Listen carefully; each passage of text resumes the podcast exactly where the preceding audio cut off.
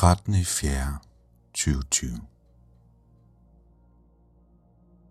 Jeg drømte, at jeg modtog en pris, en ridderorden. Jeg var stolt, men det var min forældre ikke. Er det de sidste tider?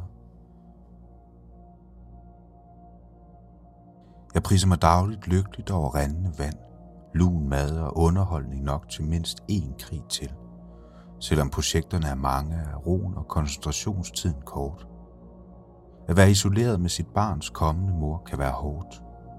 Konstante forstyrrelser, venlige bemærkninger, som flux ødelægger det nu, som alting skabes i.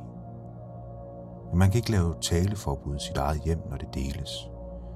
Man kan naturligvis søge tilflugt i soveværelset for en stund, indtil hun bliver ensom i stuen og vil undersøge, om der er noget galt, siden jeg er flygtet til en ny scene. Der er ikke noget galt. Eller alt er galt. Der udsmittes folk konstant med en sygdom, som ikke vedkommer mig. En sygdom, der vedkommer min nærmeste. Det er klart. Men hvad mere kan man gøre, end man allerede gør? Som er det bedste, man kan gøre. I 8. klasse skrev jeg et digt. Det hed Tilskuer, jeg kan ikke huske stroferne, men jeg kan huske følelsen, det blev undfanget i. At være tilskuer, at være klar over, at det var et fænomen, som måtte være dets kontrapunkt, deltager. At tage del i hysteriet, tage del i folkestemningen, tage del i bekymringen. Men som du og jeg ved, er bekymringerne intet andet end at bringe kummer til sin tilværelse. At bringe kummer over sit liv at skabe barriere og modstand, som ikke nødvendigvis gavner eller gør nogen forskel. Min forskning bliver kun mere relevant, hvis vi ikke længere kan komme ud og være intersubjektive væsener, må vi blive hjemme og stimulere interaktioner med vores underbevidst, protobevidsthed, anden bevidsthed. Hvis du, at de nu kan se, hvad du drømmer, med magnetiske scanner kan de angive, hvorvidt du drømmer om bil eller bryster, bomber eller banker. Se et gennembrud. Imens at den transnationale stats store fremskridt i denne tid går med at forberede til overvågningsstat 2.0.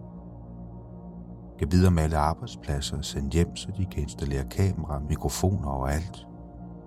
Big Mother is watching you.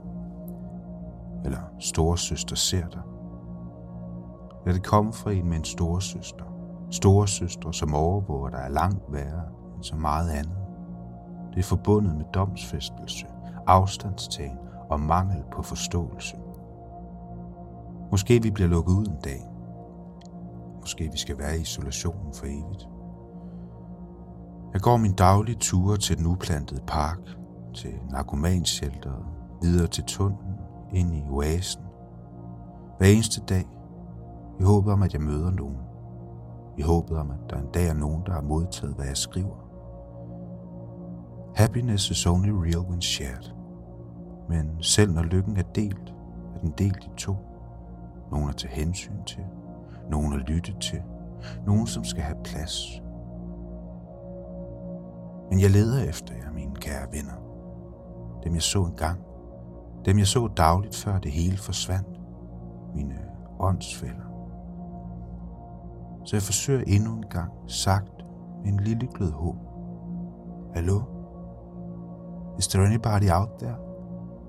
Just not if you can hear me. Is there anyone home? I hear you feeling down. Well, I can ease your pain. Get you on your feet again. Relax.